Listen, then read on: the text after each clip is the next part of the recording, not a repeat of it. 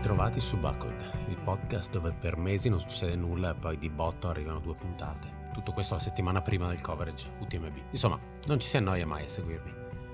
Potrei dire di aver cominciato a registrare Buckwood per intervistare Davide Grazielli, oppure potrei semplicemente mentire e dire che non è così. Davide è stato l'ospite della puntata zero dove nessuno aveva realmente idea di cosa stessimo facendo ed è stato ospite in condivisione dell'episodio due assieme a Tommaso Passa. In quell'occasione ci eravamo limitati a parlare dell'immediato passato e futuro con Lakeland e Ultra Trail Lake Tower, senza veramente parlare della vita, l'universo e tutto quanto. Mi ci sono voluti solo altri ventidue episodi per trovare il coraggio di chiederglielo, ma ora siamo qui e è uscita quella che secondo me è una delle puntate più interessanti del podcast. Gli argomenti spaziano dalla preparazione di Swiss Alps, il rapporto con la corsa, Western States, ovviamente, doping, ricominciare a correre post duemilaventi, la cultura nel mondo della corsa, coaching, collaborazione, parte mentale nel correre, insomma, di tutto di più. La puntata, vedrete, è più lunga del solito perché alla fine ho recuperato Davide nel post gara di Swiss Alps per un suo breve follow up. Buon ascolto.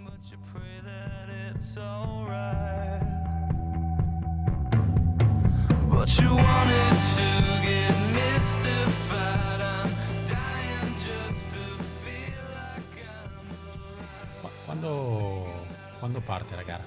Domani mattina, ah, ore otto e trenta. Quindi si aspettano che sia lunga? Eh, eh, sì, alla fine danno quarantotto ore e mezza di tempo massimo, così riescono a finirla domenica mattina entro un'ora decente. E, e boh, sì, la gara tendenzialmente credo che sarà abbastanza dura. Cioè, quindi è veramente, è veramente come U T M B, in realtà, come numeri perlomeno. Eh? Poi non so, probabilmente magari come terreno è anche più dura. Eh? C'è una decina di chilometri in meno, che comunque dopo ventotto ore non è male, dieci chilometri in meno. Eh, c'è un po' di dislivello in meno. Credo che almeno la prima parte dei sentieri sia abbastanza bella in stile U T M B, e la seconda dicono che è un po' più selvaggia, però non credo sia niente di ipertecnico. Poi te lo, di- te lo dico se arrivo sabato pomeriggio. domanda, domanda che non si fa non che non si fa mai. Hai, hai previsioni? Hai, hai speranze? Hai obiettivi? Ah, è difficile. Un po' il fatto che non si è gareggiato per... Cioè, io non ho gareggiato per tanto. Sono stati comunque un anno e mezzo in cui boh, mi sono ritrovato anch'io in una situazione che non, in cui probabilmente non ero mai stato. Non so, è difficile fare un paragone anche con una gara precedente. Diciamo, non sto male, perché comunque questo mese ho, ho di nuovo fatto chilometraggi che non facevo da, da tempo, non ho, ho qualche magagnetta che comunque dopo un po' esce, però non, non sto male, anzi. Penso che buff, tra le ventotto e le trenta ore potrebbe essere plausibile, se, ovviamente se va tutto bene. Sotto ormai lo vedo difficile per me.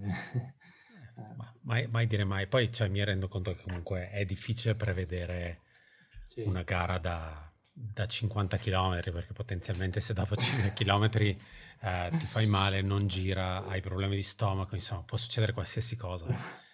Questa cosa riportata su una, su una cento miglia è, è moltiplicata all'ennesima potenza, quindi insomma. Lo sai che è la domanda che cerco sempre di eludere da parte dei miei atleti, figurati su me stesso.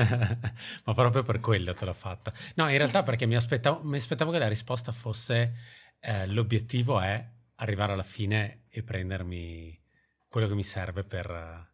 Vabbè, quella... Però quella, quella è la risposta che do io quando ho in testa un numero ma non voglio, ma non voglio darlo. No, io... è oltre il mani avanti. Guarda, questa volta, contrariamente a tante altre dove partivo comunque, cioè lo sai, cioè, su cento miglia nessuno parte con la sicurezza di arrivare mai. Però ci sono state delle, delle gare dove ero comunque abbastanza tranquillo di partire e dire ok, a meno che non succeda un patatrack che non mi è mai successo, alla fine in un modo o nell'altro ci arrivo in, dovessi fare qualsiasi cosa. Ora pff, è una gara diversa, montana, c'è poca gente.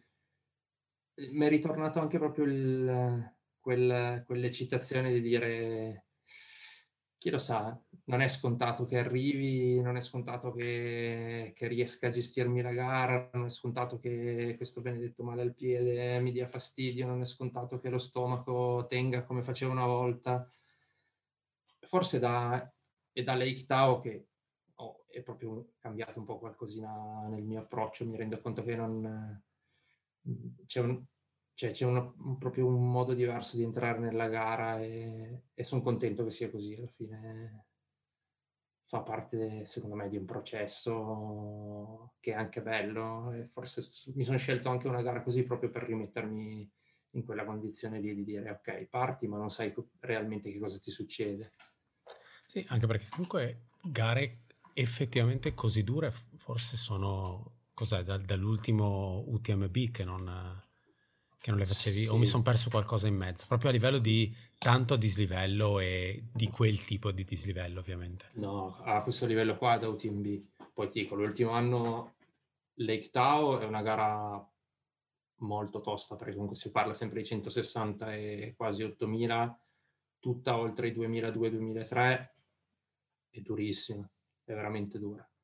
Eh, ti dico, idem Lakeland non è proprio una passeggiata, però sono delle gare che stanno a metà, ne parlavamo anche ieri con Paco, una gara dove il vincitore sta sulle venti ore, tra le diciannove e le venti ore, bene o male è ancora una gara di corsa, una gara come questa dove chi vince la vincerà in ventisei probabilmente...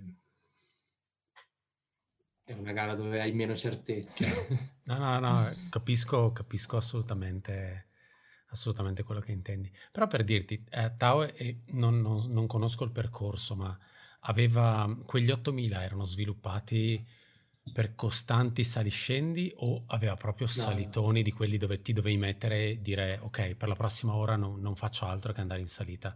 No, no, aveva in partenza, erano due loop da, di un giro da cinquanta miglia. E la prima e la seconda salita si facevano allo stesso picco arrivando da due parti ed erano due blocchi da un millino e poi avevi ancora a metà giro più o meno un po' più verso la fine la salita al Mount non Watson, vabbè, adesso non mi viene in mente, ed era un'altra stecca da novecento metri diluiti su comunque abbastanza chilometri. Però arrivavi a duemilanove e, e lì si faceva sentire abbastanza. Inve- invece questo è proprio percorso alpino, nel senso alpino classico. Su, giù, su, giù, su, giù, su, giù, perfetto. Ha una salita dopo met- un po' prima di metà, dove fa un tiro da milleseicento metri. Classicissimo.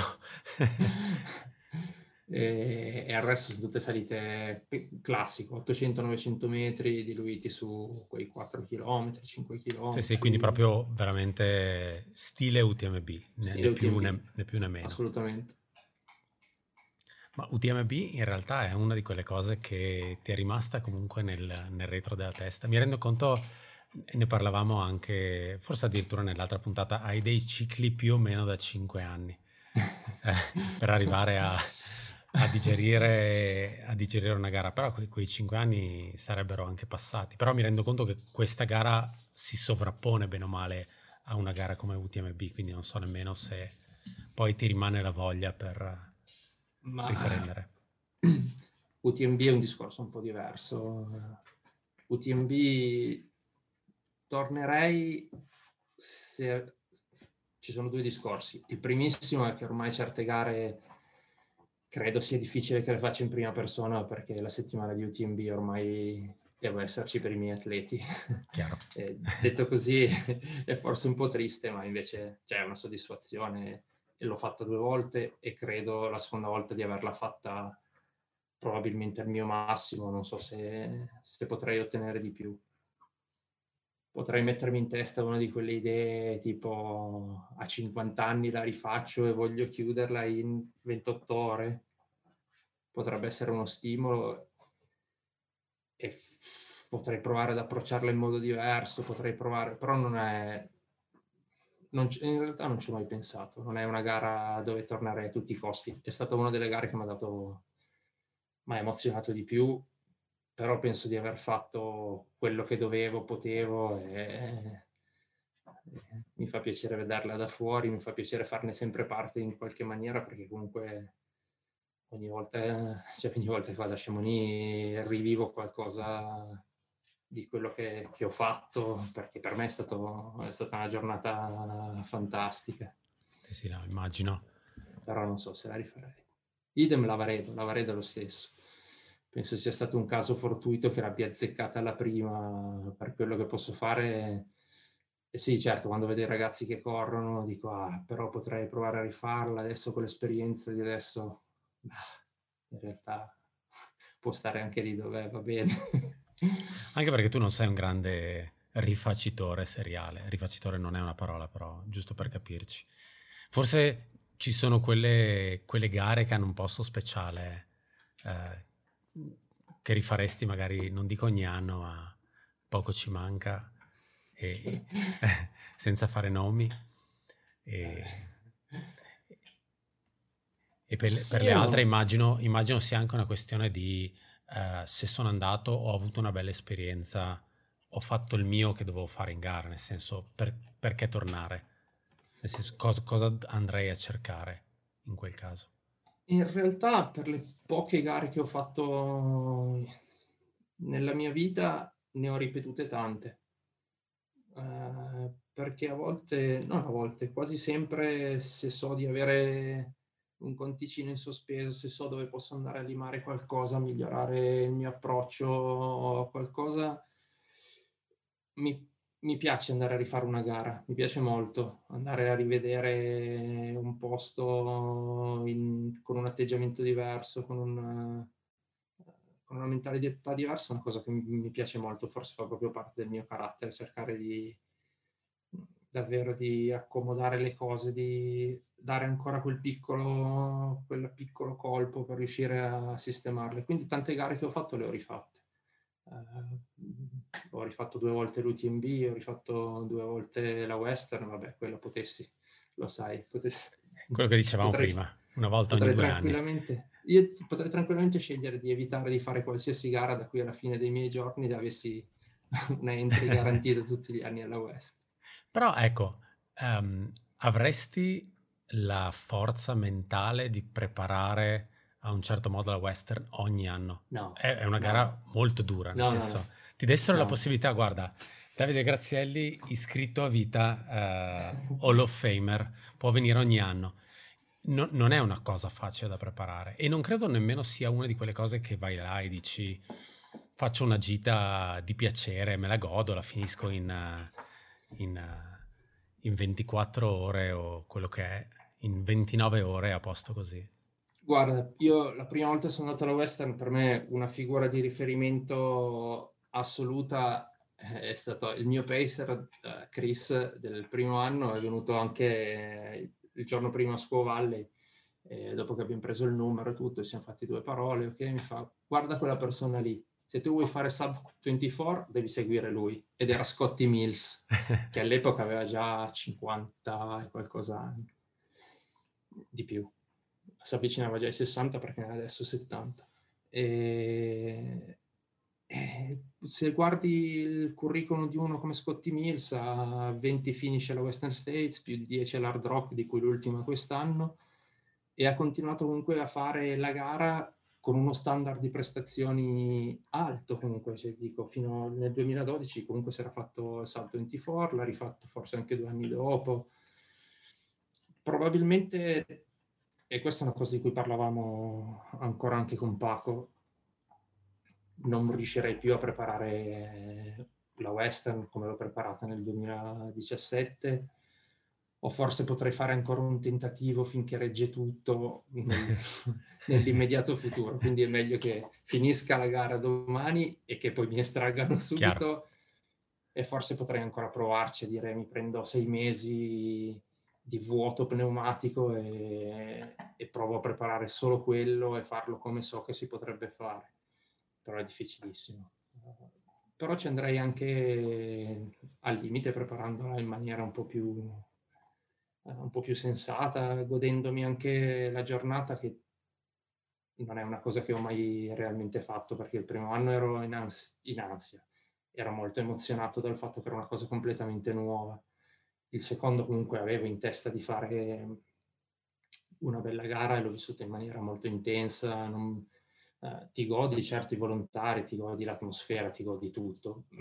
Però ci sono due o tre, due o tre punti che mi vengono in mente, tipo finita la salita di Devil's Thumb, faceva già un, un caldo atroce, eh, cioè non ho riconosciuto che a fianco a me c'era, um, c'era una persona che conoscevo e che, con cui l'anno prima, a ottobre, eravamo stati una settimana perché ero preso dalla mia trance, idem a, al novantaduesimo a Pointed Rocks, il mio pacer del duemiladodici si è avvicinato. Cioè, l'ho riconosciuto quando veramente mi è venuto sotto la frontale, se no altrimenti non, non avrei saputo neanche chi c'era intorno. In quel momento c'eravamo solo io, Rick, il vuoto pneumatico e l'idea che Mari mi stava aspettando alla fine di Bath Road. Era l'unica cosa a cui pensavo, era quello, vuoto pneumatico completo. E difatti, cioè, quell'ultimo pezzo l'ho poi fatto in, in un tunnel che, se ci ripenso adesso, è meraviglioso.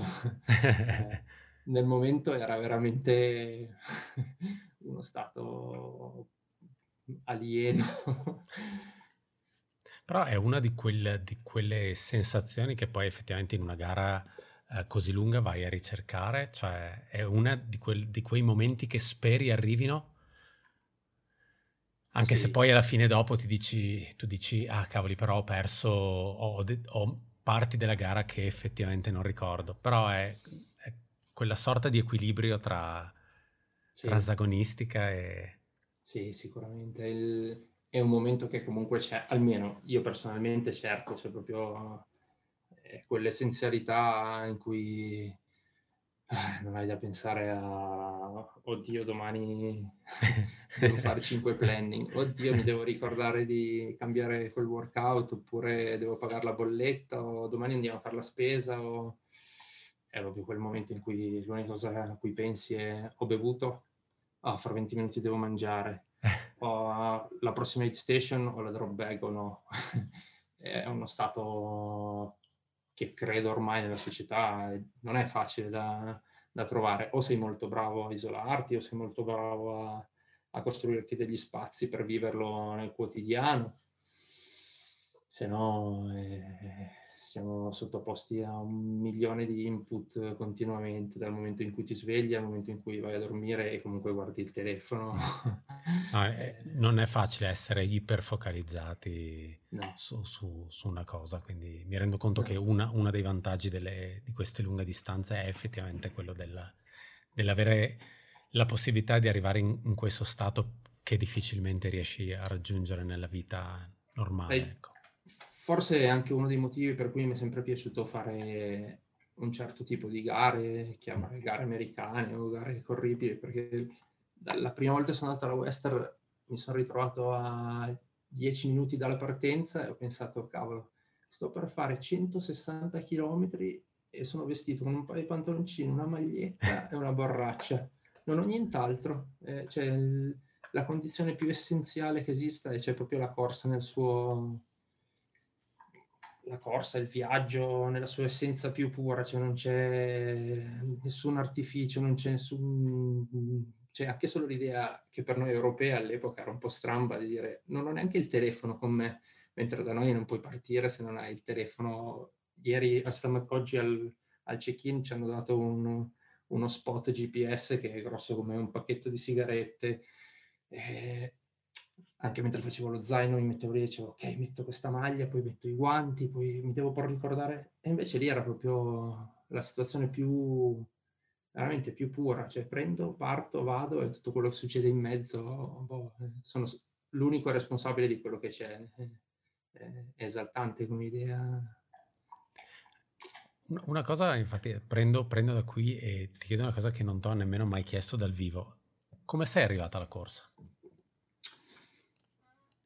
Ah beh, sono arrivata alla corsa, cioè questa... Eh, la corsa ha sempre un po' fatto parte del, del nostro bagaglio familiare, perché mio papà è stato un podista, ma aveva già la testa su, sulle lunghe distanze. Mio papà ha fatto delle cento chilometri su strada nel, negli anni settanta, dove era una cosa ancora abbastanza inusuale.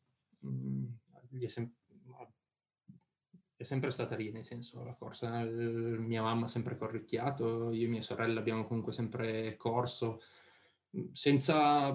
senza particolare enfasi, gareggiati, cioè gare o cose simili, però ha sempre proprio un po' fatto parte del, della nostra vita. Lo sport in generale.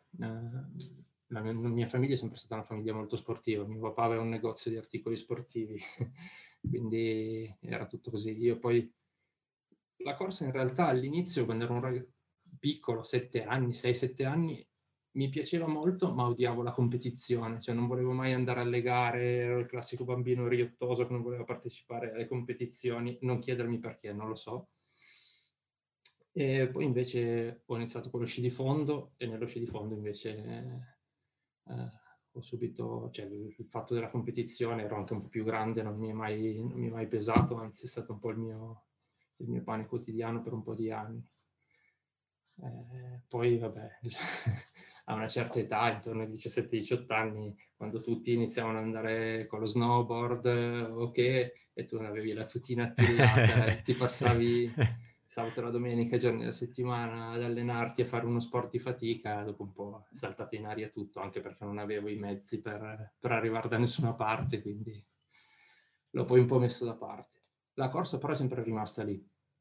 Mentre facevo l'università, mentre lav- lavoravo in giro, era la cosa più facile da fare quando ero in giro per alberghi. Uh, come dico spesso, cioè capitava, uh, mia sorella viveva in Inghilterra, capitava che andavo a trovarla, la prima cosa che facevamo andavamo a farci una corsetta insieme al parco per raccontarci due o tre cose. Era una parte che è sempre rimasta lì.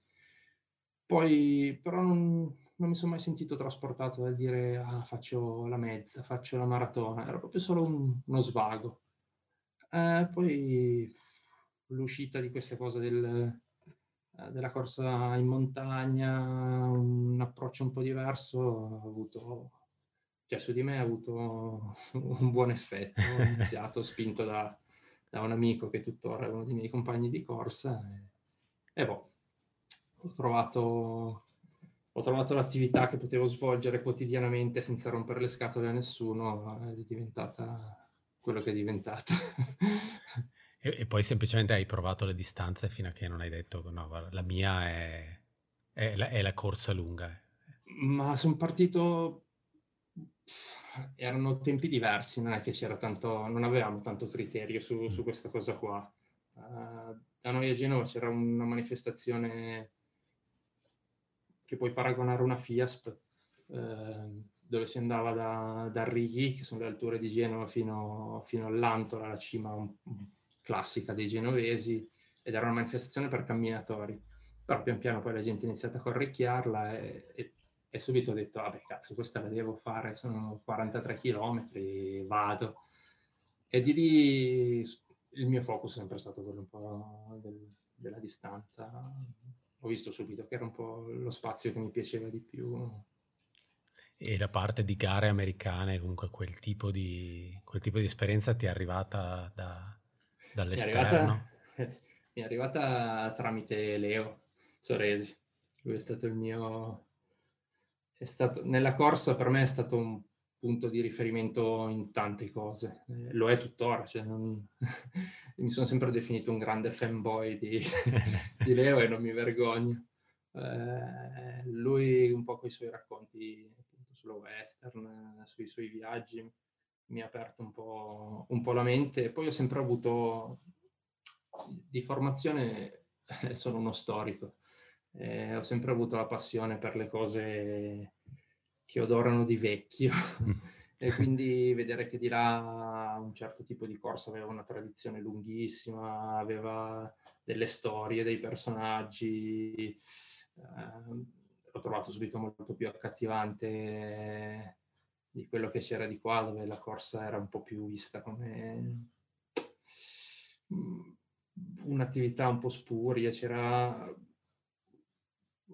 non so, è sempre stato un, un bellissimo ambiente, però da noi è sempre stato molto race oriente, di personaggi erano quelli che andavano forte, eh, era quello il supercampione, però erano tutti personaggi forse a cui mancava un po' di spessore, anche perché per noi comunque era una cosa nuova, cioè era anche normale. Invece vedevo sempre questi, gli Stati Uniti con i personaggi, le loro storie, uh, era una cosa distante e mi affascinava. Mm. Non trovi che anche se uh, questa cosa ovviamente si è evoluta, è rimasta assolutamente così? Nel senso, il, l'approccio alle gare, parliamo di Italia ma va bene anche per l'Europa, è molto uh, race oriented, e atletoni, e, eh, mentre negli Stati Uniti è più un discorso di, non vorrei usare la parola di comunità, però è proprio una, di vivere la, la, la gara o l'evento in maniera differente. Non so, ma è sicuramente è molto partecipativo l'evento negli Stati Uniti, perché questa cosa me ne sono reso conto subito, perché cioè, il fatto che alla Western corrano trecento e passa persone e ci siano cinquemila volontari e la gente, cioè, si stra... cioè il ragazzo che mi ha fatto da pacer, a me sembrava assurdo, perché il ragazzo che mi ha fatto da pacer, cioè, io non sapevo come ringraziarlo di tutto quello che aveva fatto per me, ma ha, ha fatto di tutto di più, e lui ringraziava me, diceva no, per me l'opportunità di far parte della gara, cioè, è un onore, soprattutto mostrare a una persona straniera che cosa significa, e pian piano poi l'ho capito. E, e difatti, cioè, queste persone sono comunque, li reputo a distanza di dieci anni, li reputo amici veri, cioè che sono venuti a trovarmi, ci siamo rivisti in qualsiasi occasione possibile, ci scambiamo, non è, è molto partecipativo, anche in altre gare meno famose che ho fatto. C'è tanta gente che va per fare la gara, arrivo bene, non arrivo, ok, ho fatto comunque parte di un evento, mi sento una parte fondante di quello che ho fatto. Da noi non ho finito la gara, vergogna, non ne voglio parlare, finché non la rifaccio e non mi vendico, non ho il diritto di parlare di una gara. Questa cosa qua è un po'... Di là è vissuto tutto in maniera molto più, più lieve. Detto questo, non è che... non vorrei sembrare che il, il lato... competitivo delle gare non mi, non mi piaccia, o anzi, vivo per quello e, e sono il primo ad essere interessato alle prestazioni di alto livello, sono il primo che si esalta a vedere certe cose, anche nel piccolo, a vedere i miei atleti che ottengono dei risultati personali a livello assoluto. È solo che penso che in un momento come questo, dove il nostro sport è in crescita così grande, non deve perdere questa caratteristica di essere eh, partecipativo, di avere un livello che possa essere goduto da tutti. Questo penso sia la cosa a cui dovremmo fare più attenzione, come addetti ai lavori, in, in tutti i campi. Noi allenatori, l'atleta, i media, tutti quanti dovrebbero forse iniziare a guardarsi allo specchio, perché siamo in... in una situazione in cui il nostro è davvero uno sport in crescita, e nei prossimi anni probabilmente lo sarà ancora di più, perché altre discipline, bene o male, verseranno i partecipanti verso l'ultra running, il triathlon lo sta già facendo, qualche altro sport lo farà. Dobbiamo essere bravi a costruire noi qualcosa che continui a renderlo un'idea che si possa, si possa distribuire. Anche questa enfasi sul, sull'estremo, sulle distanze lunghissime, su ah, non sei un ultra runner se non hai corso una cento miglia, è sciocco. Cioè, non, io vorrei vedere più eventi da venti chilometri nascere, non altre cento miglia. Il pubblico che può permettersi di correre una cento miglia e, e godersela non è, non è così ampio, diciamocelo. Invece sarebbe bello vedere più gente partecipare allo sport in generale. Che poi secondo me è quello che, che hanno le gare americane, anche, anche lunghissime, hanno quel vibe da park run inglese. Eh, quello de- ed, è, ed è una cosa strana, ed è, è una cosa strana um, pensare di trasportare quel tipo di, di, di, uh, di, di sensazione che potresti, o di, di ambiente che potresti trovare in una, veramente in una park run inglese, in una gara che magari ti porta a star via per ventiquattro ore, però sì, sì. onestamente è, non, non posso dire che è il, la maniera sbagliata di... Um, di interpretare una gara, di, di organizzare una gara. Eh, ci, ma ci vuole solo quello? No, ma ci vuole assolutamente anche quello. È, è come metterci sì, magari un po', sì, di, sì. un po' di cuore, un po' di anima, a scapito magari del, del, dei, dei fiocchetti, dei colori, sì. dei pacchi gara e tutto quanto. Adesso so di suonare come un disco rotto, però... No, no, no. Eh, no, no, perché era un discorso che poi alla, alla fine avevo fatto anche con, uh, con Leonardo, e, però effettivamente, secondo me, ecco, è quello che manca in tanti eventi, però probabilmente gli manca proprio perché, come dicevi prima, in parte è come se non avessero una storia, quindi non hanno avuto questa crescita organica, ma hanno avuto sì. questa crescita magari semplicemente a livello, uso una parola bruttissima, commerciale, nel senso di creo un evento. E invece non sto creando qualcosa magari per la comunità, o creo un gruppo di uh, creo una, una possibilità di, a un gruppo di persone di andare a correre assieme e di vivere un'esperienza assieme. Ecco, questa forse è l'unica cosa che mi augurerei venisse fuori nei prossimi sì. anni anche qui. Io non vorrei vedere eh, nascere solo gare U T M B o che vogliono Uh, non scimmiottare, però che si rifanno a quello che è l'esperienza U T M B. Io vorrei vedere l'U T M B, che è la gara più grossa, più bella per certi aspetti, magari meno per altri, però è una gara che io amo e che continuerò a vedere, e io sono, non sono mai stato critico nei confronti dell'U T M B o della famiglia Poletti. Ho sempre pensato che vadano per la loro strada e lo facciano comunque in una maniera consona, perché all'utente che paga un tot di euro hanno sempre dato indietro un servizio che, a giudizio personale ovviamente, ti ripaga di tutto quello che tu hai messo sul piatto. Quindi quello per me è la cosa più importante. Però vorrei vedere anche delle gare organizzate e gestite in maniera diversa, dove c'è uno spazio diverso, dove alcune persone che all'U T M B si sentirebbero magari fuori, fuori luogo abbiano la possibilità di gareggiare in in un ambiente diverso, quello sicuro. Sì, sì, assolutamente, ma facendo un esempio banale, per una gara che sia io che te abbiamo fatto, una cento e lode, che purtroppo adesso in questo momento non esiste più, non vorrei mai vedere la cento e lode diventare un U T M B, eh, no. così come di contro un U T M B non potrà mai diventare una park run, e no. ormai, ormai quel treno è partito, e quella, quell'evento ha quell'aspetto, e, e non potrà che arricchirsi, ma in una direzione specifica. Però ecco, non vorrei che gare più piccole, come potrebbero essere la cento lode, un Morenic che tu conosci comunque, sì, cose sì, di questo sì. tipo, non andassero o non si sentissero per forza in obbligo di dover essere eh, un U T M B o una L U T sì, sì. o quello che sì, è. Il discorso è esattamente,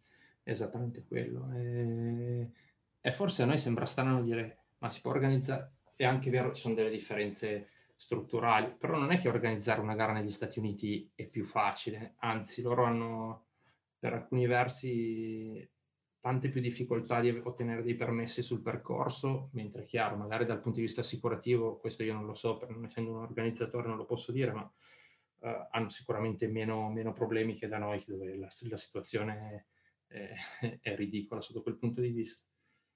Però è possibile organizzare una cento miglia bene organizzato, dove l'atleta si sente coccolato anche facendo una cosa con i pettorali scritti a mano come, Arcan- come Arkansas Traveler. Sì, assolutamente, è stata una delle gare dove io mi sono sentito più coccolato, eppure non c'è andato, non c'era il pacco gara, il pettorale era scritto a mano con una frase dedicata a ognuno di noi, e, eppure siamo stati alla grande, cioè, abbiamo fatto una gara con quarantadue gradi di caldo, non c'è stato un momento in cui non c'era ghiaccio, non c'era acqua. Certo, tutto il resto l'hanno tagliato, tutti for- non c'era il live tracking, mh, c'era gente che si segnava i tuoi passaggi a mano, finita lì.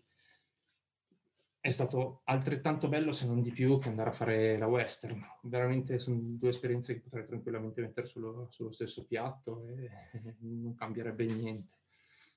Quindi il mio augurio è davvero quello. Secondo me è un momento cruciale eh, su, su questo tema, su tanti altri temi, come quello del doping. Bisogna un attimino prendere una posizione adesso per riuscire a far crescere le cose in maniera organica.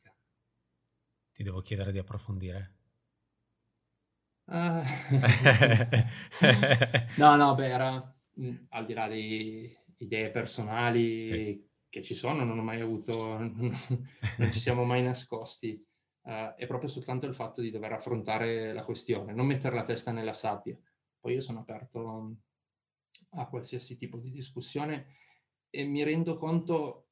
Uh, non sono un manicheo, nel senso non è che ti dico ah, il problema del doping, ammazziamo tutti, test, chi becchiamo. Uh, andando avanti mi rendo conto che non è, un, non è un, un discorso facile da affrontare. Questa qui è una presa di posizione alla uh, così facile, tutto sommato, dire ah no no, becchiamoli tutti e poi li squalifichiamo tutti.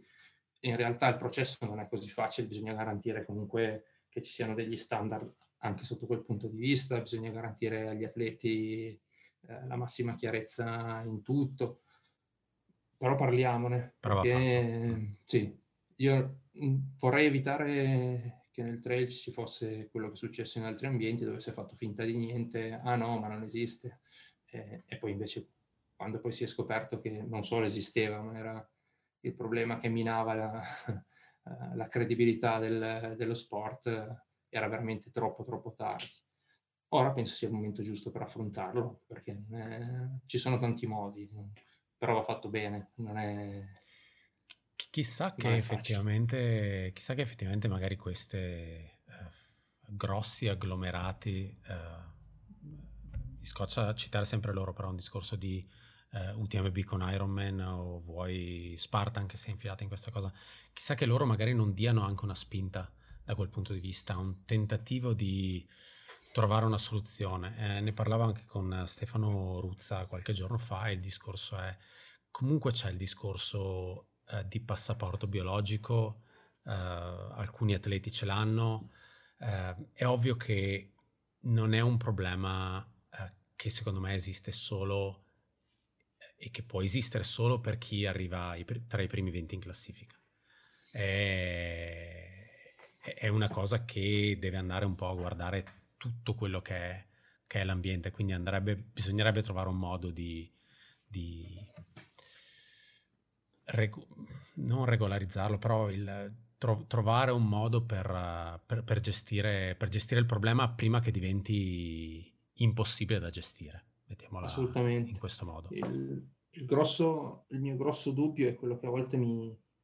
quello che realmente mi, mi fa intristire quando parlo di queste cose, innanzitutto la soluzione si trova se è interesse anche di questi, degli interlocutori, nel senso se, intanto siamo partiti con quell'esempio, andiamo pure avanti, se U T M B, Ironman si rendono conto che inserire un programma antidoping serio, eh, diciamo, li aiuta nel loro scopo commerciale di credibilità, succederà. Se Ovvio. Non si arriva a quel punto lì, non succederà. Ovvio. Perché si arriva a quel punto lì, secondo me, poi non sono un...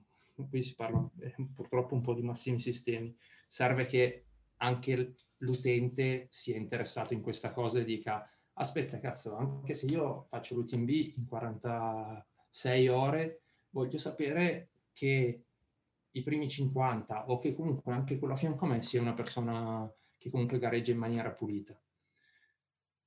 Però purtroppo la domanda che io mi faccio è ma la gente, agli altri che corrono, interessa realmente questa cosa o no?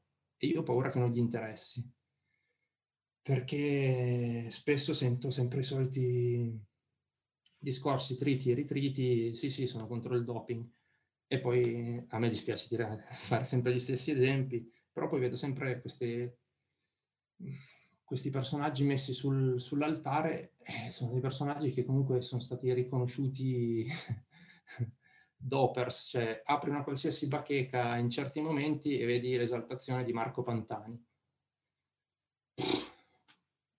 Perché? Cioè, una persona di cui è stato riconosciuto, cioè gli hanno trovato l'ematocrito fuori controllo in tre diverse occasioni. Eh, ha una sua storia personale legata a dei personaggi che sono stati condannati. Eh, perché dobbiamo continuare a glorificare una figura che, che comunque, a mio modo di vedere, ha fatto del male allo sport? E lo stesso te lo dico...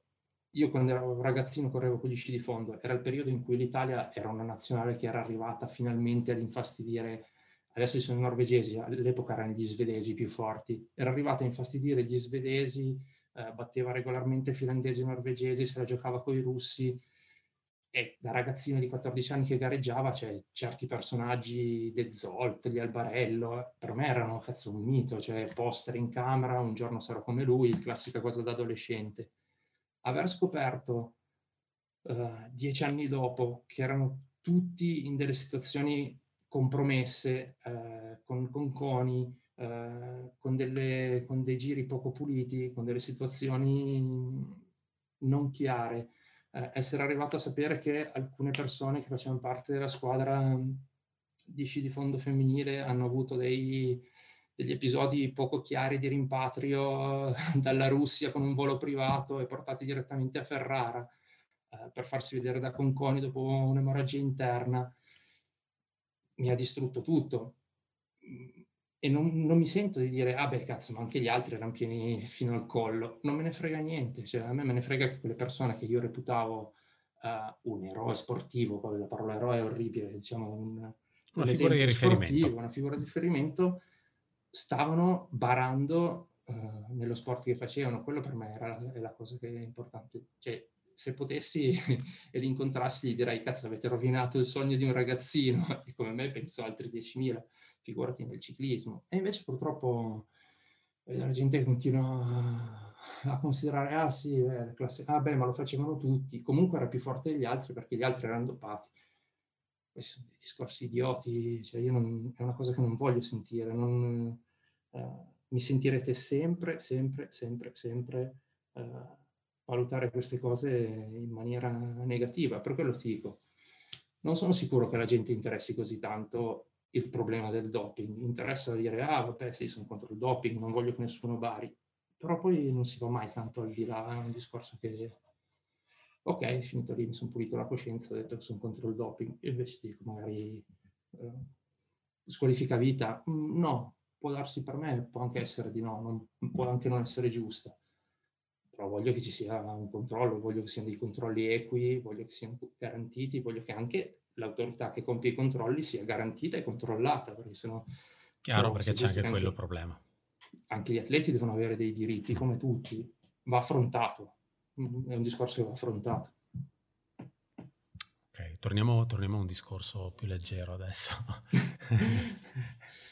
E, com'è stato uh, to- tornando al discorso della gara um, uh, che, st- che stai per fare adesso, com'è stato preparare il blocco? Uh, tu ti autoalleni, partiamo da questo, più o meno ti auto ok però dico, com'è stato preparare um, questa gara rispetto agli ultimi anni dove comunque ti eri concentrato per cose uh, forse un pochettino meno uh, Che, che richiedevano meno al fisico?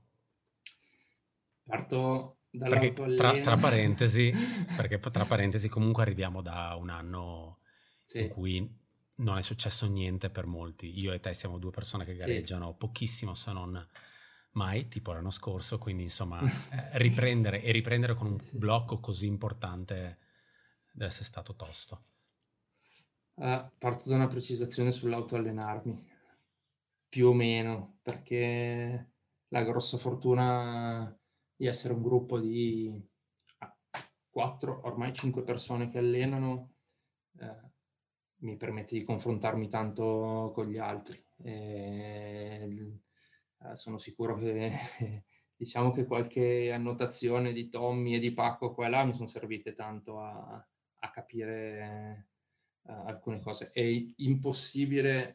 comunque valutarsi in maniera imparziale, questo è, è, è fuori discussione. Non, non avrai mai, cioè c'è quel, non so, in italiano non mi viene in mente, lo si dice il cognitive bias, non sarai mai chiaro nel vedere quello che stai, che stai facendo, e questo ti porta comunque sempre a non ottenere mai il massimo da quello che puoi fare, o a rischiare troppo o troppo poco. Eh, però questo confronto qua mi ha permesso di, di regolarizzare un po' di cose.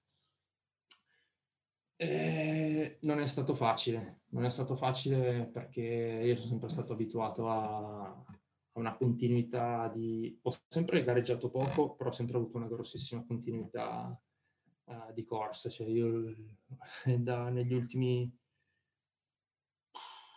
dodici anni credo di aver fatto più o meno sempre la stessa mole di chilometri, abbastanza significativa, di non aver mai fatto dei break da più di due settimane o tre settimane post gara, e questa cosa qua l'anno scorso è saltata in aria completamente, perché se nella prima parte del lockdown ho continuato comunque a correre, ad allenarmi in maniera semplicemente un po' diversa, perché ho iniziato a farlo soltanto sul treadmill, però ho continuato ad allenarmi, anzi è stata un'occasione per fare degli stimoli nuovi. Poi sono successe tante altre cose che mi hanno veramente fatto... Uh, comunque il periodo del lockdown ho continuato a correre, ma c'era uno stress ovviamente intrinseco mio personale, come tutti quanti, e anche dal punto di vista lavorativo non è stato proprio una passeggiata di salute, perché quando hanno chiuso tutto ci siamo ritrovati a guardarci negli occhi io, Paco e, e Mari, e dire ok, adesso cosa facciamo? Moriamo di fame? O cosa succederà? Conta che per me già passare ad allenare come lavoro, come mio lavoro principale, lasciando perdere tutto il resto come ho fatto nel duemiladiciassette, non è stato un passo proprio da poco. A più di quaranta anni dire ok, lascio la certezza del mio lavoro di sempre e mi butto a fare qualcosa di estremamente volatile, è stato un passaggio difficile. E comunque la pressione di questa cosa l'ho vista immediatamente in tutto, uh, perché dal, da subito non sono riuscito ad allenarmi come facevo prima, mm. se non a livello di tempo, proprio perché avevo uno stress personale più alto. Nel momento di lockdown questa cosa si è raddoppiata, poi fortunatamente invece l'abbiamo, è stato un momento di grossa crescita, perché siamo riusciti a, ad affrontare la cosa, credo, in una maniera che la gente ha percepito come... come sincera, come interessante, e poi forse non mi ero mai accorto della compattezza del gruppo che avevamo costruito in questi anni, perché tutti i ragazzi e le ragazze sono rimasti veramente... Eh, è stato il momento in cui mi sono realmente accorto che avevamo, nella percezione delle persone che ci stavano vicine, avevamo trasformato la corsa da uno sport individuale a uno sport di squadra, ed è stato, è stata una cosa di cui... vado molto orgoglioso. Non è un merito mio, è un merito mio, di Paco, di Mari e di tutte le persone che avevo intorno in quel momento. Però indubbiamente è stato un grosso stress. E poi sono intervenuti fattori personali che hanno, che hanno aggiunto a questa situazione di stress, finché non ho capito che dovevo veramente staccare, eh, perché la corsa non aveva più un... all'interno della mia vita il posto che aveva sempre avuto, e avevo proprio bisogno di, uh, di, rimettere, di rimettere i pezzi del puzzle nella maniera giusta. Quindi ho scalato tanto, la corsa è rimasta sempre, però era un'attività secondaria.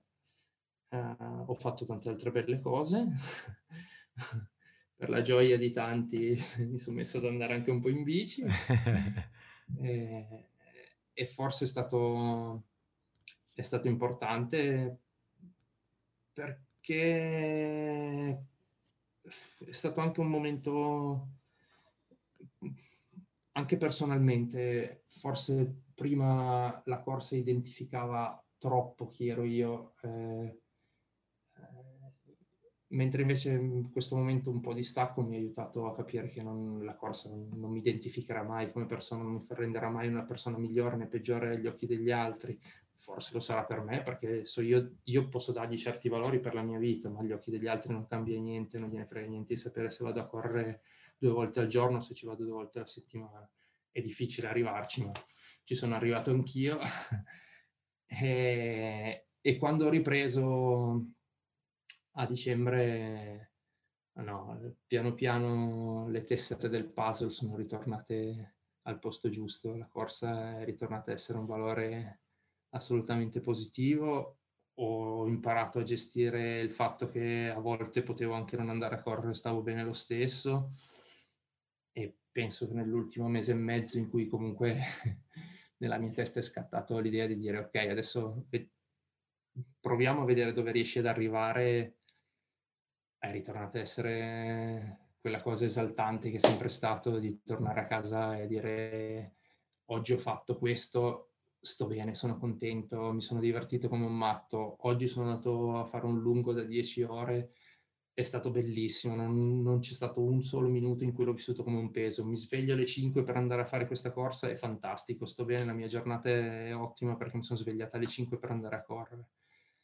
E anche qui il merito è come sempre della persona che sta al tuo fianco, che è capace comunque a gestire, a capirti, a gestire le tue esigenze e nel momento giusto è capace di farti notare le incongruenze o le cose che non, che non quadrano, quello che, che è cambiato nel bene o nel male. E, e anche qui forse anche merito di qualcuna delle persone che negli ultimi due o tre mesi si è preso la briga di accompagnare il vecchio ai lunghi o cose del genere, eh, ed è stato comunque, è stato comunque bello. Insomma, avevate bisogno di stare un po' separati per poi ritrovarvi veramente, tu e la corsa. Sì, vi, um... vi davate un po' per scontati. Forse, forse sì, forse sì, forse era diventato troppo un... un'abitudine e, e non gli davo più il valore che aveva. Adesso essere ritornato stamattina, mi messaggiavo con Marcello e mi chiedeva com'è. Eh, è bellissimo essere qua, sono in mezzo alle montagne, sto per fare una gara di centosessanta chilometri, sto per, vado e sto fuori trenta ore da solo e l'unica cosa a cui devo pensare è godermi il posto dove sono. Eh, cioè, è un grossissimo privilegio, cioè, inutile girarci intorno, non è una cosa che si può mai dare per scontata, e è veramente un privilegio poter fare un certo tipo di gare. Uh, fortunatamente non c'è stato un giorno in cui la corsa per me è mai stato un peso, però forse come dici te, l'avevo dato un po' troppo per scontata e, e, e non è giusto, va sempre, va sempre bilanciato tutto, va sempre messo tutto sul, sul piatto, e col fatto che comunque è diventata anche il mio lavoro, è servito forse un attimino remixare gli ingredienti per ritrovare la ricetta giusta, ecco, chiamala così. Faccio, dato che ho parlato di, di coaching, faccio un attimino un passo indietro, eh, perché mi piaceva il concetto della, de, della collaborazione tra, tra coach, tra, tra allenatori. Come eh, per voi è importante questa cosa? Come, come lavorate assieme tra di voi? Per me è stato essenziale. Eh, su tanti aspetti. All'inizio uh, la cosa è nata dalla mia testa, ma non solo, uh, nel senso che ho sempre avuto a fianco, vabbè, ovviamente eh, purtroppo Mari non è che se l'è scelto, però è sempre stata, è stata in realtà, come dico sempre anche ai ragazzi, è stata lei comunque a darmi l'input, uh, da dire ok, è un, quello che ti piace fare, invece di metterti la sera a diventare scemo, fallo, divent- cioè, fallo in maniera giusta e professionale perché lo devi anche ai tuoi atleti. E, e poi comunque Paco ha sempre avuto una visione molto più, che, molto più chiara della mia di quello che, che poteva essere o non poteva essere la cosa. Quindi ho sempre avuto un confronto su quello che facevo, non, non sono mai stato realmente solo. Con, con il dovuto distinguo che io per carattere mio sono un po' mister Maverick, prendo e faccio le cose di testa mia, non mi confronto mai, e, boh, mi prendo sempre le mie responsabilità, però è difficile che mi confronti, è molto molto difficile. E invece in questa situazione ho imparato, ho imparato a farlo, perché per me ovviamente era una cosa completamente nuova, e poi comunque quando abbiamo iniziato ad essere due persone ad allenare, tre persone ad allenare, quattro persone ad allenare, ho visto che da questo tipo di confronto c'è stata veramente una crescita incredibile, nel senso io ci ho messo dieci anni a, a riuscire a capire certi meccanismi, a comprendere veramente un certo tipo di mondo. Uh, per Paco ce ne sono voluti quattro, per Tommy in due anni era in grado di cioè di a volte golden di tirarci boy. Fuori eh, lui, è il golden boy, è vero. Credo che si sia trovato in una situazione ideale per crescere, mm. ma la crescita sua è stata la crescita anche nostra, cioè ora ce lo ritroviamo lì che ogni tanto ci dice ragazzi ma io ho fatto, lui è come sempre sempre abbastanza insicuro, però poi in realtà quando riesce a tirargli fuori le cose dice ma io ragazzi sapete ho fatto così così, è per noi importante, è, un, è veramente una crescita continua e su questa cosa qua cerchiamo sempre un pochino di investirci, non è semplice perché comunque trovare il tempo per farsi le nostre riunioni tecniche all'interno della settimana non è mai facilissimo, però ormai preferiamo riuscire a rubare quel, quelle due ore ad altro perché ci rendiamo conto che, che paga, e questo lo, comunque lo faccio anche con, con altri allenatori al di fuori della, della nostra sfera, perché penso che con qualcuno dei miei, dei miei colleghi si è instaurato un rapporto di collaborazione che, di cui io ho sfruttato tanto e spero che anche gli altri qualcosina abbiano, abbiano preso da me. Ci sono diversi allenatori con cui ci, ci confrontiamo da diversi ambiti, dal nostro ambito, eh, io penso di poter, ci sia da imparare sempre qualcosa, se non è nel metodo è nell'approccio, se non è nell'approccio è nella psicologia, nel modo di rapportarsi con i clienti. È una cosa del mio lavoro che mi piace molto, è esaltante. Ah, alla fine poi la contaminazione soprattutto in questo, in questo mondo probabilmente aiuta tanto, perché sennò sì. altrimenti si rimane a guardare il pavimento ed andare dritti sì. per la propria strada.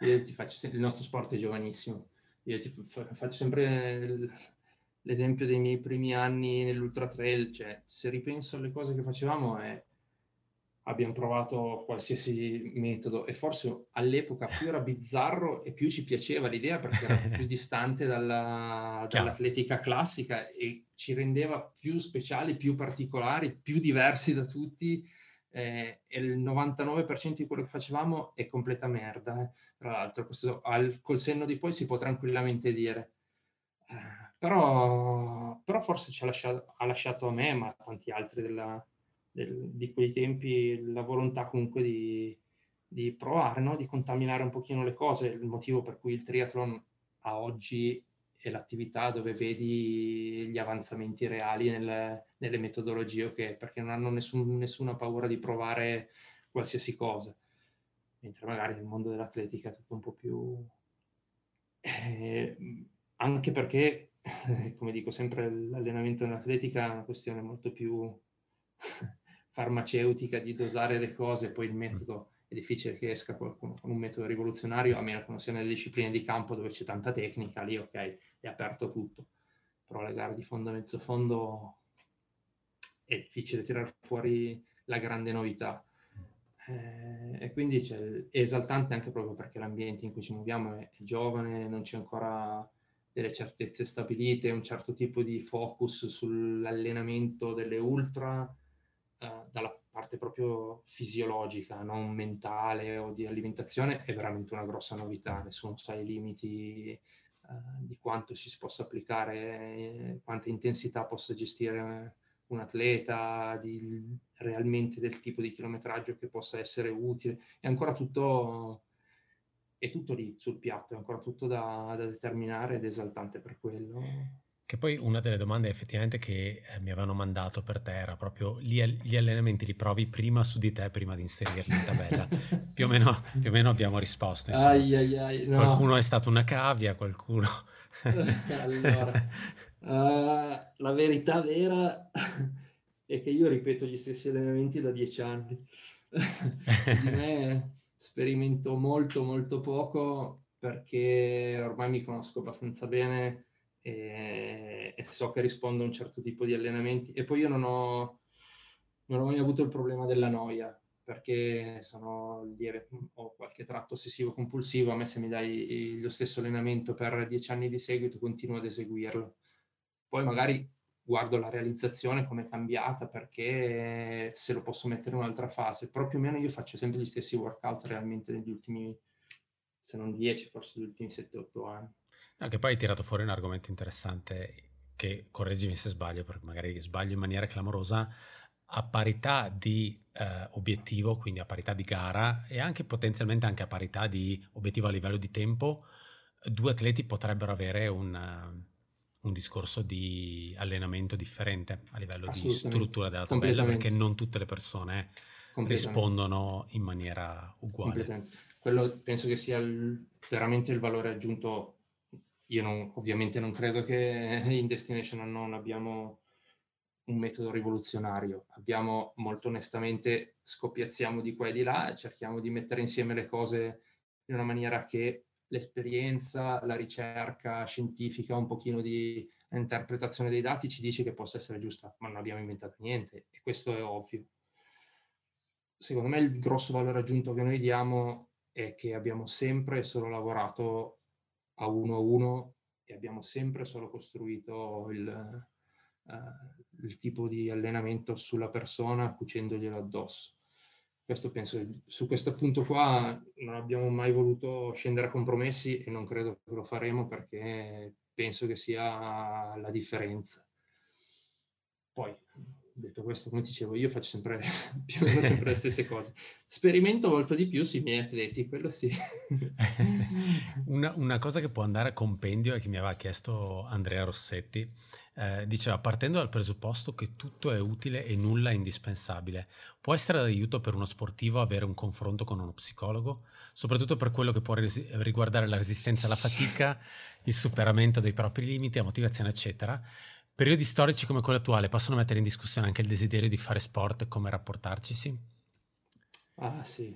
Insomma, è un, questo si, si collega più o meno al discorso parto... della ogni atleta uh, è differente. Sì, sì. Beh, parto dal fondo e comunque il periodo, gli ultimi due anni, l'influenza che hanno avuto, cioè il tipo di, di stress, chiamiamolo, ma non... di stress come input che hanno avuto sulla testa delle persone, è difficile ancora dargli un peso e comunque già adesso si nota in maniera, in maniera radicale. Ognuno poi ha risposto in maniera propria e anche nel nostro lavoro non è stato, non è stato né scontato né automatico. Eh, è, è proprio in questi ultimi due anni che l'allenamento uno a uno è diventato ancora, secondo me, ancora più, più importante, perché si è trattato veramente di, di capire i nostri atleti con la base di magari due, tre anni, sei mesi, due mesi, due settimane di lavoro per cercare di capire come stavano interpretando il momento, eh, di che cosa avevano bisogno, di cosa non avevano bisogno. Ed è un'onda molto lunga, perché ad oggi il fatto di queste stagioni un po' saltate o meno, chi ha continuato a gareggiare, ognuno veramente l'ha, l'ha vissuto in maniera diversa. Sulla necessità di un aiuto tramite un coach o un trainer per la parte psicologica. Ah. uh, ci sono... Non so... In realtà non so come rispondere. C'è una, dal punto di vista personale faccio, uh, c'è una curiosità mia, perché comunque è un ambito che mi, che mi interessa, è un ambito che comunque anche all'interno del rapporto con le persone, nel goal setting, in tutto quello che è cercare di capire l'atleta con cui lavoro, è importante ed è un lato che non, non trascuro e cerco di... Uh, su cui cerco di informarmi, documentarmi. Se ti faccio vedere il libro che c'è sul comodino, ci sono due libri, sono tutti e due libri sul, sulla parte, diciamo, psicologica dell'approccio allo sforzo. Quanto può servire avere una figura esterna che ti guidi? Non so dargli un peso, sono sincero, e un po' mi dispiace dirlo perché alla fine un coach mentale è un professionista come io, sono un allenatore della corsa.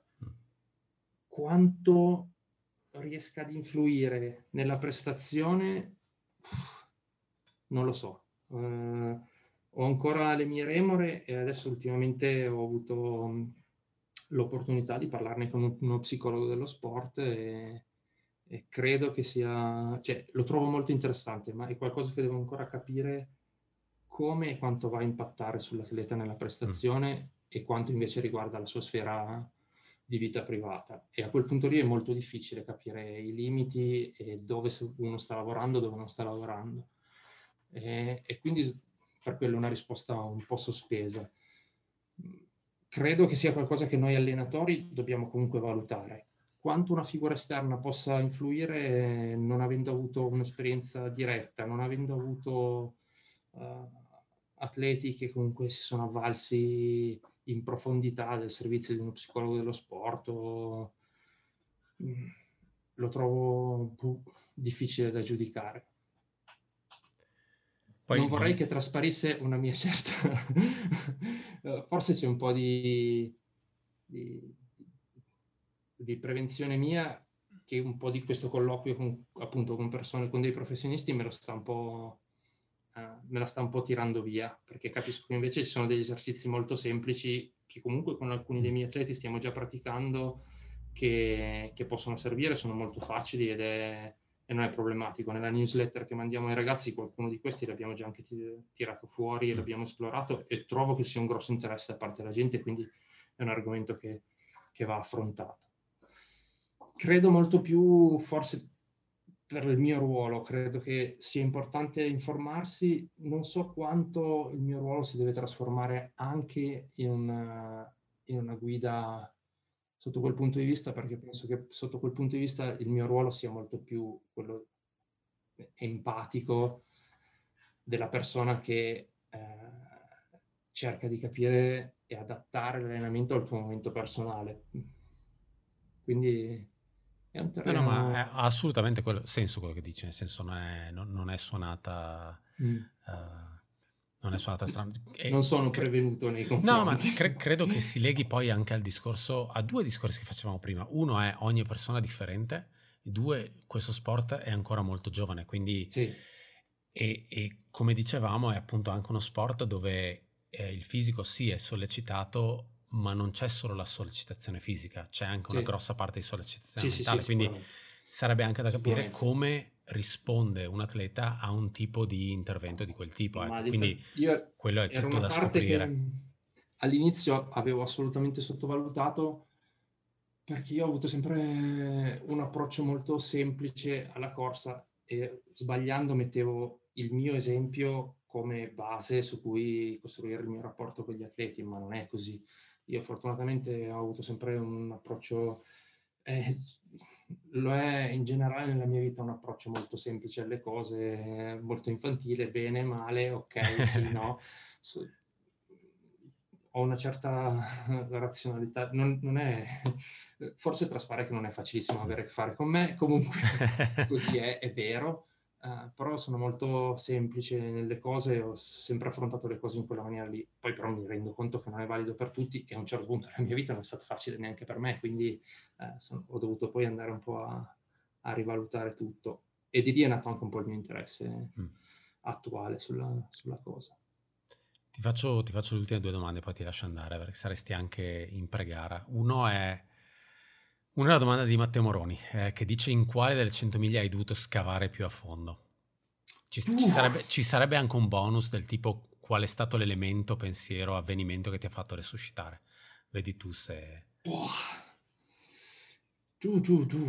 Questa, questo è un colpo basso. Nel caso allora... blame Matteo, non me.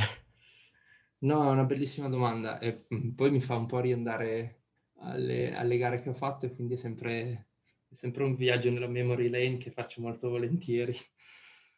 Ah, forse ah, non è stato un momento di crisi mia, uh, ma è stato proprio un momento di, di difficoltà di interpretazione della gara uh, quando ho fatto cento miglia Sud de France, sui Pirenei. Eh, è l'esempio che porto sempre quasi a tutti. Eh, e non è stata un, una crisi mia in gara, è stato proprio perché la situazione di gara era molto particolare, perché era la primissima edizione. Eh, cento miglia con oh, settemila ottomila metri di dislivello. Avevano previsto il vincitore intorno alle diciannove ore e ci stava, perché era una gara dove comunque in quella zona c'è tanto talento, c'era tanta gente iscritta di, di qualità, ed è andata a finire che quello che ha vinto l'ha vinta in ventisei ed era, adesso mi sfugge il nome, comunque eh, ripetutamente top dieci all'U T M B, primi cinque a Reunion, quindi non, eh, un ragazzo che correva per New Balance che adesso vabbè non mi viene più in mente. Te lo vado a recuperare e... io, tu parla. E dietro siamo arrivati io e un'altra persona che era il professore di ginnastica di Kylian eh, quando era a Fonromeo, mm. a con ventotto e qualcosa. Quindi io mi ero fatto un'idea. Sebastien Buffani. Sebastien, Sebastien. Eh, io mi ero fatto un'idea, ok, chi vince in diciannove, tu cazzo dai, ventitré, ventiquattro. E poi invece c'era sto terreno pirenaico brutale, dove non ti permetteva di trovare ritmo, che sono arrivato a metà, dove c'era Mari che mi faceva assistenza, erano le prime luci del mattino, ed ero straconvinto di dover fare tutta un'altra notte fuori, ma non ero lucido, tant'è che prima di andare via ho strappato la frontale dalla testa a Mario, ho detto dammela perché mi servirà, ero completamente sulla salita. Dopo, per l'unica volta nella mia vita che ho avuto veramente delle allucinazioni, ero convinto ci fosse uno dietro di me che mi stava raggiungendo, ma quando io mi giravo si nascondeva dietro gli alberi, completamente off. Uh, però poi alla fine uh, è stato bellissimo perché il posto era stupendo, era appunto la prima edizione, ci avevano messo un impegno clamoroso, c'era nei, facevi questi ristori in questi paesini dei Pirenei dove c'era le signore, le nonnine che ti avevano preparato la zuppa, la cosa, è stata un'esperienza favolosa. Poi arrivavi al mare, dall'ultima salita, cioè, ti giuro, alle ultime luci del giorno, stava arrivando sto benedetto tramonto, cioè fai l'ultima salita e vedi la pianura e il mare in fondo, oh, è stato un momento di liberazione allucinante, e forse è stato il momento in cui a un certo punto ho dovuto veramente scavare di più e boh, non... mi ci sono tirato fuori come tutti aspettando, perché poi tanto non è la, la carta magica non ce l'ha nessuno, basta pazientare. Quando stai fuori ventotto ore ne passi dieci alti e bassi. Ci sono state gare dove sono invece stato un po' in, più in crisi fisica perché ho dato di stomaco che... Però sono sempre riuscito più o meno a raddrizzare tutto, sempre visto appunto la cosa, ho sempre avuto un mucchio di pazienza nelle gare, no?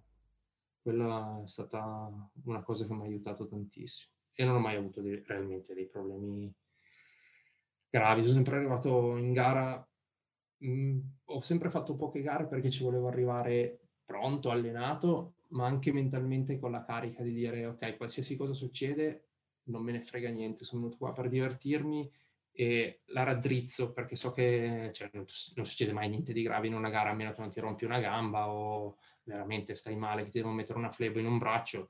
Il resto sono stati di non è stare male, sono stati di discomfort, vanno e vengono, eh, quindi però quella volta lì sì, mentalmente è stata l'unica volta che mi ha veramente messo in grossa difficoltà. Ti faccio l'ultima domanda io. Ehm, come vivi il pre-gara in linea di massima? O come, come hai affinato negli anni il tuo pre-gara? Perché poi credo sia tutta una serie di, di rituali, o almeno per me è così, eh, ormai sì. Sto tentando di capire cosa fare, no, come non fare, eccetera. Quindi, però qual è il tuo? Ma guarda, mentalmente sono sempre stato abbastanza tranquillo. Non, non ho mai potuto, c'è stata l'emozione, indubbiamente in alcune gare l'emozione era alle stelle, perché se ripenso davvero la prima volta che sono andato alla Western ero veramente un bambino,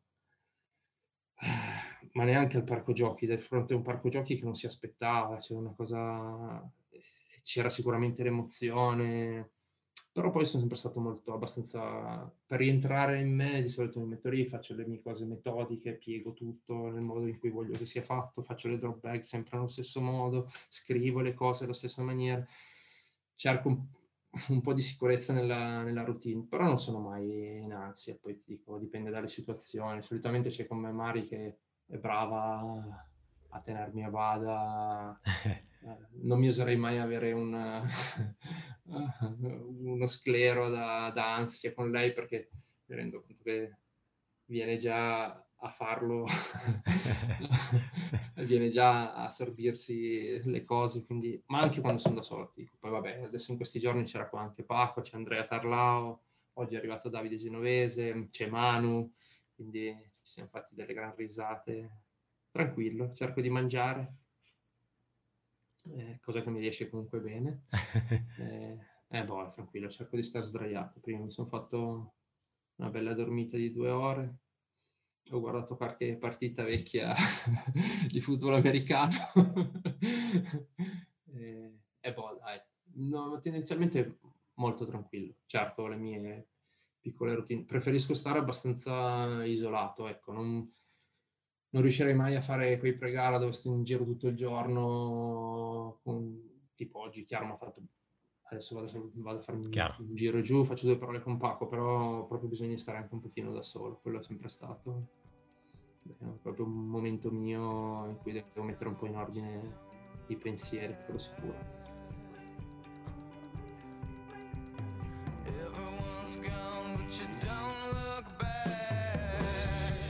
Pensavo, pensavo fossi andato a prendere il, il campanaccio da mostrarmi.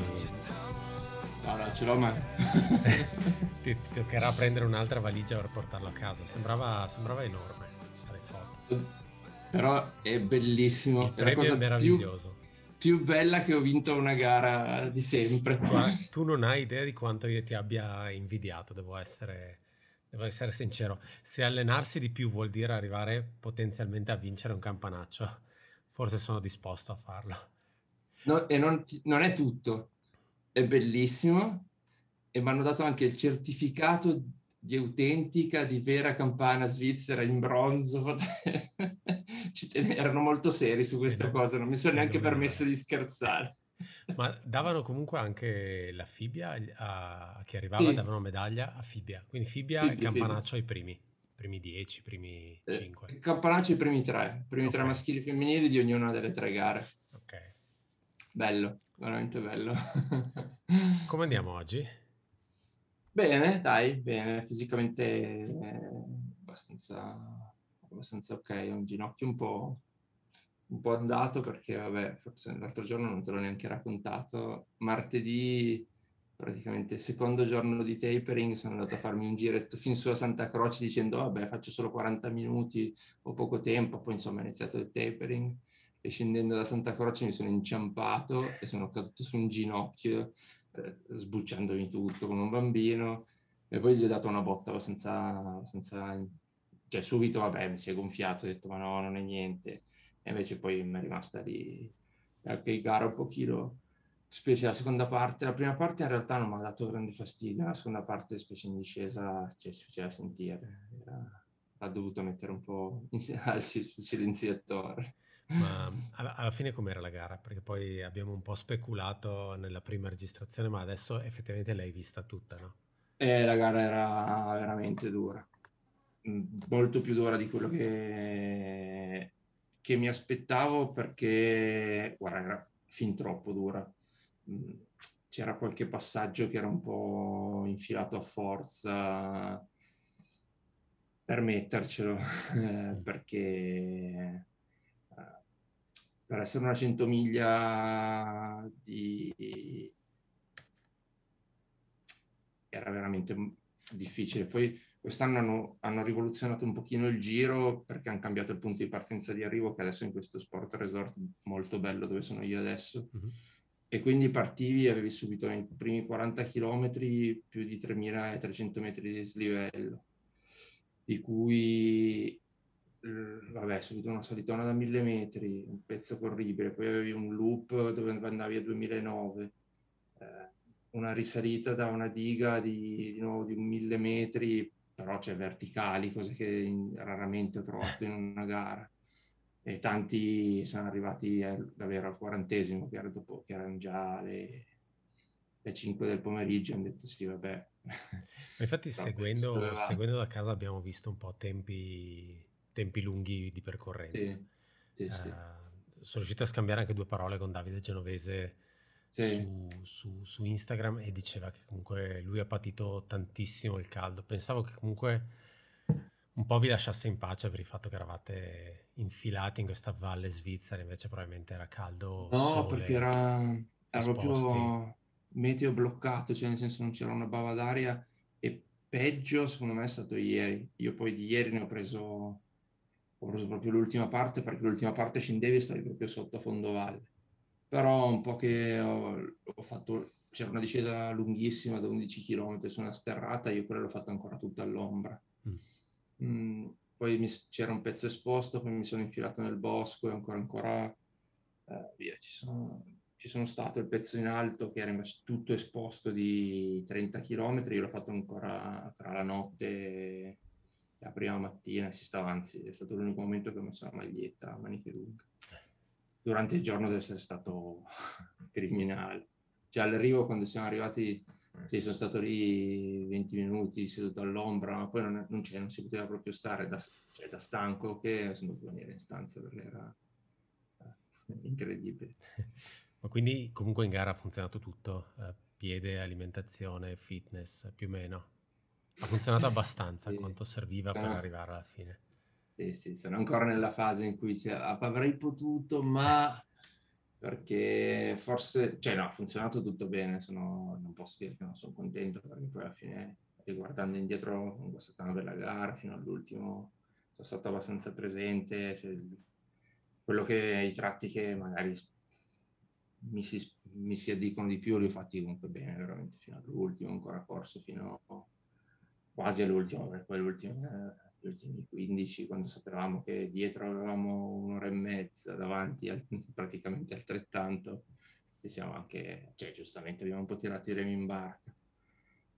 Ho fatto forse l'unica cosa, nella notte c'era le due salite le più dure, quella da millequattrocento metri di slivello e quella subito dopo che era un bel verticalone. Forse mi è mancato qualcosa sul duro duro, non ero, cioè... non ero veramente, non ero proprio al, avrei voluto essere un po' più continuo, però poi anche lì sono momenti. Nel, invece l'ultima salita che era altrettanto dura, l'ultima, una delle ultime era altrettanto dura, l'ho fatta al mattino presto e invece mi è riuscita bene. Sono momenti, una centomiglia è difficile azzeccare tutto, tutto, specie una così che dura trenta ore. Tanto, sei stato bravissimo con la previsione, perché comunque in registrazione avevi buttato lì un ventotto trenta ore, diciamo, perché non so se mi posso permettere il tempo di U T M B che era ventisei e ventotto e zero cinque, quindi no, di così. Era più o meno quello che, che avevo previsto. Il percorso era mm, ah, più duro di era U T M B, un po'... sì, sì, tecnico. Sì, sì, decisamente. Il tecnico, c'era anche... dopo questi primi quaranta chilometri, che comunque era su un buon terreno, tra le risalite alla diga, certo, una salita verticale non è che è un sentiero, ma la salita verticale su un sentiero largo o no, non cambia niente. Però poi facevi tutto un tratto di mangia e bevi, che sei sopra il ghiacciaio dell'Ales, quello c'era, non è che ti lasciava tanto spazio per correre. A scendere dal ghiacciaio c'era una discesa di alta montagna brutta. Eh, subito dopo c'era un tratto dove erano tutti dei mega boulder lasciati dalla morena, su cui avevano avvitato delle scale di metallo tipo passaggio di alta montagna, o avevano aggiunto a fianco della, del boulder delle grate per passare. Poi a tutti i costi hanno dovuto infilarci sti benedetti tre ponti sospesi malaiani da, da duecento metri, che erano anche fighi, però subito dopo magari attaccavi a metà della parete e avevi da farti duecento metri di slivello di nuovo guadagnati a fianco di, un, di una parete rocciosa su delle scale di, di metallo. Ecco, è una gara che se uno ha qualche problema di esposizione o okay, che può evitarsela tranquillamente. Infatti, infatti è quello che, che ti avrei chiesto subito dopo. Era scritto nel regolamento che c'erano punti un po' non è pericoloso problematici. Niente. No, non pericoloso, non è pericoloso ma problematici niente. Per chi soffre di vertigini. Sì, sì. E cioè, c'è forse anche un passaggio al cento trenta centotrentacinque, ti fanno fare una salita bellissima eh, finché non arrivi in cima a un monte, fai tutta una cresta aerea, veramente aerea, e poi sali sull'altro monte. Ci sono addirittura due o tre passaggi da mani e piedi con grossa esposizione, e quello fatto a quel punto della giornata mm. con le gambe piene mm. però il posto forse più bello di tutta la gara. Tra l'altro da, da quello che si vedeva della, della mappa Uh, avevano sia dei loop che forse dei pezzi sì. out and back, è possibile? Sì, c'è stato due... un pezzo verso sì. la fine, dopo il centoventi, dove avete visto la gente che arrivava dall'altra parte. Sì, sia all'inizio che alla fine c'erano questi due lollipop uh, con, un giro, con un bastone con un giro alla fine, e, però erano tutti e due molto belli. Eh, è stata la prima occasione per vedere Paco. Infatti tu in quel momento sei stato l'unico che eh, in quel momento eri l'unico a sapere che Paco era effettivamente vivo e fuori dal ristoro, sì.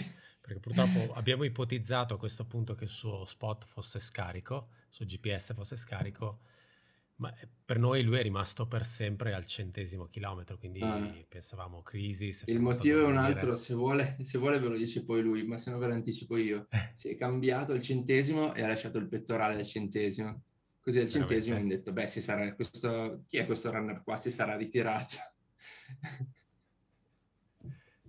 Classico, classico da Paco. Ah. Questa. E, no, era l'altra cosa che volevo chiederti era, eh, erano due anni che non correvi, praticamente giusto giusto, forse ventitré mesi diciamo. E, prima domanda è com'è stato correre un'intera notte e seconda domanda è com'è stato correre per così tanto tempo dopo così tanto tempo che è passato dall'ultima gara? Ma non... in realtà non è che l'ho, l'ho sentito molto, è stato emozionante proprio il fatto di rimettersi lì a, a fare tutti i miei giochini, le mie superstizioni, di mettere tutto nel sacchettino per fare le drop bag, ma ha fatto entrare molto in quella un'atmosfera che effettivamente dopo un tot dici ma uh, non lo dai più, cioè non è più automatico, tutte quelle piccole cose. È stato un piacere perché poi alla fine è stato veramente... È stato bello ritornare a fare una gara, specialmente questo. Ora ho parlato solo del fatto che la gara era dura, c'è stato anche qualche piccolo inconveniente all'inizio perché uh, siamo andati più forte del previsto e alla seconda aid station, che era quella dove avevamo comunque anche la drop bag, non erano neanche proprio ancora arrivati. Quindi ci siamo trovati dal quattordici a questo benedetto ritorno al quaranta senza... Io forse anche un po' stupidamente avevo già preparato... Cioè, per non partire con tutti i gel li avevo lasciati lì e mi sono ritrovato senza niente a mangiare, avevo solo di per fortuna delle cialde Stroopwafel, come mi ha detto Peter, che è olandese si chiamano, e solo che con quaranta gradi, cioè quarantanove ma trentadue gradi, buttarli giù a me non è riuscito tanto e c'era qualche problema proprio solo, davvero solo nella prima parte di segnalazione, ok? Però detto questi piccoli errori, per il resto cioè, la gara era organizzata benissimo, l'ambiente era favoloso, tutto molto, molto bello e i paesaggi che ho visto in questa gara non li ho visti in nessun'altra gara. Non c'è, eh, dico il poco che ho fatto io, in gara non ho visto dei posti così belli. Eh, sotto quel punto di vista veramente la gara è favolosa. E la notte è stata... il momento dove forse stavo meno, no, meno bene no, perché poi in realtà tipo, ci sono stati momenti esaltanti anche nella notte in discesa, specie nel bosco, abbiamo fatto qualche tratto dove abbiamo veramente tirato, però Francesco Piovesan, che era con me, che mi ha fatto da pacer nella notte, diciamo che ha visto delle scene abbastanza abbastanza belle. Poi era una notte favolosa perché era tutto stellato e c'era un bel pezzo su questa, proprio sul top, un top piatto della montagna scavato dalle morene dove continuare a fare su e giù su delle montagnette di venti metri col ghiacciaio a, fa- a fianco che cioè, avremmo visto cinquanta stelle cadenti, quindi era proprio se quei momenti da cuoricino dell'ultra running. Che poi una delle cose belle della gara è effettivamente, e non l'avevamo detto in registrazione, è permette i pacer, permette due sì, pacer sì, più sì, o meno dalla metà della gara. Sì, sì, da prima della metà addirittura. Io ho avuto Francesco, che è stato veramente bravissimo a farmi uscire da quei due momenti che ho avuto in salita, non, non ottimi, e poi c'era anche... Eh, la seconda parte è veramente molto più isolata, sono, in una entri in un vallone chiuso dove c'è una baita e basta e sei veramente in un circo di punte impressionante e poi risali a fianco su un sentiero che hanno ricavato nel mezzo del nulla e hai anche lì una piana sommitale che quella è anche un po' da navigare e aver avuto lui che era lucido, stava bene, eh, si è messo davanti e cercava, perché tutti i sentieri sono un po' scavati anche dai, dagli animali, dalle mucche. Lui che ti trovava la strada finché la strada è diventata un po' più bella è stato proprio anche materialmente importante, ma ha permesso poi di correre invece in discesa libero senza problemi. Infatti non ricordo con chi ne parlavo, era, c'era proprio questo discorso del eh, a volte semplicemente un pacer serve per aiutarti nel momento in cui, per aiutarti mentalmente, ma anche in una situazione come questa, in un momento in cui effettivamente tu sei mentalmente stanco, e in questo caso eri mentalmente stanco e di notte, quindi comunque ti dà una mano in una parte che è un pochettino più tecnica, potenzialmente un filo più pericolosa, e si riesce ad andare, si riesce ad andare un po' più, un po' più tranquilli. Ecco, diciamo, è anche una questione di sicurezza, quindi è sicuramente un supporto morale e quant'altro, però è appunto anche una questione di sicurezza, quindi è un peccato che poi le gare non vadano a implementare questa possibilità. Chissà che la cosa non, non cambi. E sì. ti, faccio, ti faccio un'ultima domanda, poi ti lascio in pace. Ah, de- comunque, eh, oltre, ad Alessand- oltre a Francesco, ho avuto poi dal centodue eh, Andrea Tarlà. Per eh, gli ultimi sessanta. Lui la seconda parte. Gli ultimi, no, gli ul- scusa, dal centodue, dal centoventidue, ha okay. fatto lui gli ultimi trentotto. Anche perché Francesco alla T D S martedì mi sentivo già in, in colpa clamorosa da allenatore, avergli chiesto di farmi compagnia per otto ore a subirsi. Era, era in tabella, era, guarda caso aveva era... quaranta chilometri da fare due settimane prima della, della T D S, otto giorni e... prima della T D S. Andrea mi ha trovato forse un pelo più fresco, quindi ha avuto un lavoro forse un pelo più facile, ma è stato bravissimo perché era anche la fine dove uno è decisamente scazzato, eh. Quindi è stato bravo a portarmi alla fine alla grande, veramente. Dicevo, ti faccio un'ultima domanda e ti lascio andare perché so che il, il post gara è sempre quello che è. Um, mi, ha, mi ha fatto più che altro piacere... dei planning da sistemare ancora. Eh, figuria, figurarsi. No, mi ha fatto piacere prenderti in realtà il giorno dopo della gara, perché potenzialmente siamo ancora in quella fase un po', un po' grigia per tanta gente. È, diciamo, per tanta gente è il non farò mai più gare. Però per te com'è adesso? L'hai fatto apposta perché sapevi già la mia risposta e stai cercando di levarmi in pubblico.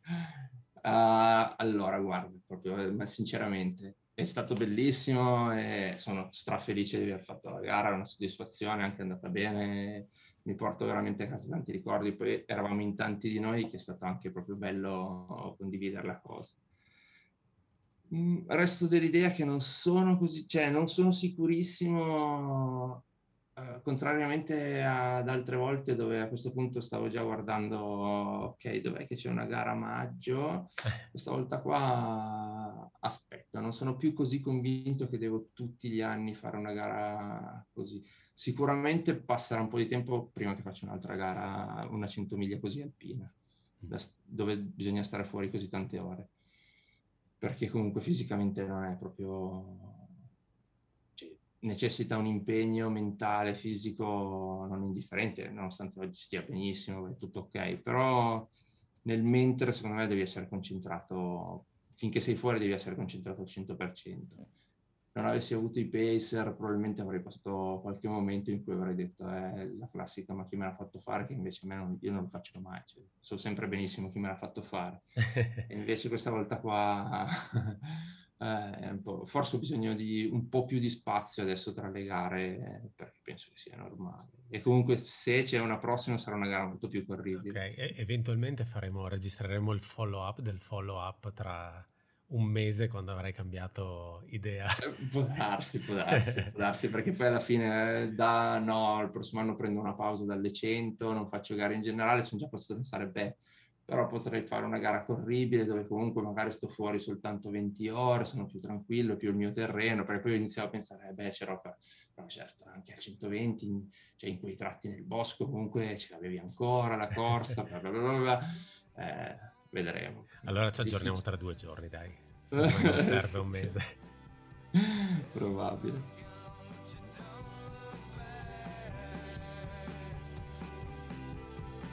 Un enorme ringraziamento a Davide per essersi prestato all'intervista e soprattutto per aver accettato di fare immediatamente dopo la gara un follow up.